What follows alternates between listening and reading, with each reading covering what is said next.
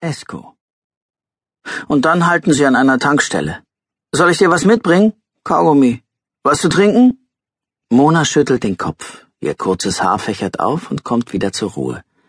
Esko steigt aus dem Wagen und streckt sich. Er hat sich an den Verkehr und das Fahren gewöhnt, fühlt sich aber noch immer unwohl in der Kleidung. Seine eigenen Bewegungen kommen ihm fremd vor, als wäre er nur zu Besuch in seinem Körper. Er geht um den Wagen herum und dreht den Tankdeckel ab. Die Dämmerung hat eingesetzt. Die Nacht ist so nah, dass Esko ihre Dunkelheit schmecken kann. Er erinnert sich, als Zeit keine Bedeutung hatte. Ein Tag begann, ein Tag endete. Jetzt hat Zeit einen Namen und eine Form, sie wird gemessen und in ihre Grenzen gewiesen. Esko hat das Gefühl, als würde ihm jeder Moment durch die Finger fließen. Autos fahren vorbei, ein Raubvogel kreist über den Baumwipfeln, die Wolken erinnern an wütende Fäuste, der Wagen vibriert leicht. Esko legt eine Hand auf das Dach und spürt den Herzschlag der Musik. Die Bässe hämmern. Monas Beine sind angezogen. Ihre Schuhe drücken gegen das Armaturenbrett. Ein Zeigefinger trommelt den Rhythmus auf ihr Knie.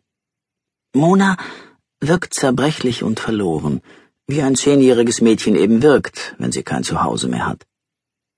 Der Zapfhahn klackt, Esko hängt ihn an die Säule und schraubt den Tankdeckel wieder fest.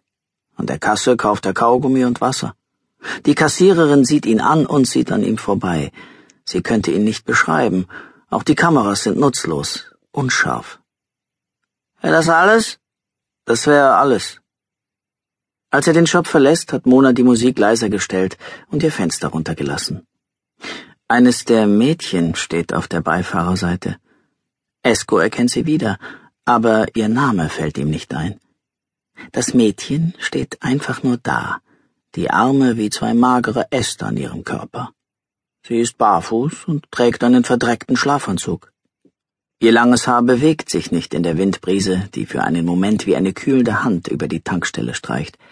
Esko atmet die Kühle tief ein. Er riecht das Meer und die sich langsam nähernde Nacht. Er sieht durch das Mädchen hindurch Monas schräg gelegten Kopf und wartet. Mona hört zu, schließlich nickt sie. Es ist ein gutes Zeichen. Sie sind immer noch auf dem richtigen Kurs. Esko geht um den Wagen herum und steigt ein. Wir müssen dann weiter, sagt Mona zu dem Mädchen. Esko startet den Motor, das Mädchen hat die Hand zum Abschied gehoben. Esko sieht das alles nur aus den Augenwinkeln. Er hat dazugelernt und vermeidet es, genau hinzuschauen. Das letzte Mal tränten seine Augen eine halbe Stunde lang. Der Wagen rollt von der Tankstelle. Was hat sie gesagt? fragt Esko. Sie sagte, wir sind zu langsam. Ich kann nicht schneller fahren. Ich weiß. Die toten Mädchen sind ihre Wegweiser. Sie stehen auf Brücken und am Straßenrand und erinnern an fahle Striche in der Landschaft. Und immer haben sie den Kopf gesenkt und immer haben sie den rechten Arm ausgestreckt und weisen ihnen die Richtung. Sie hat doch gesagt, wir können die Überfahrt erst am Morgen machen, spricht Mona weiter. Aber dann verlieren wir einen ganzen Tag. Dann verlieren wir einen ganzen Tag, stimmt ihm Mona zu und beendet das Gespräch, indem sie die Musik wieder aufdreht. Der Beat, der Rhythmus. Esko fährt auf die Autobahn und drückt das Gaspedal durch. Natürlich kommen sie zu spät. Ich hab's doch gesagt. Esko flucht und parkt den Wagen direkt an der Anlegestelle. Nachdem er sich erkundigt hat, wann die nächste Fähre geht, steigt er wieder ein und wendet. Sie fahren die Küstenstraße einige Kilometer zurück und finden einen verlassenen Rastplatz, von dem ein Weg zum Meer hinunterführt. Die Hitze hat nachgelassen, der Wind ist kühl und salzig. Sie sind erschöpft und setzen sich an einen Steintisch und sind einfach nur ein übermüdetes Mädchen und ein übermüdeter Mann auf einem Rastplatz. Doch das ist eine Lüge.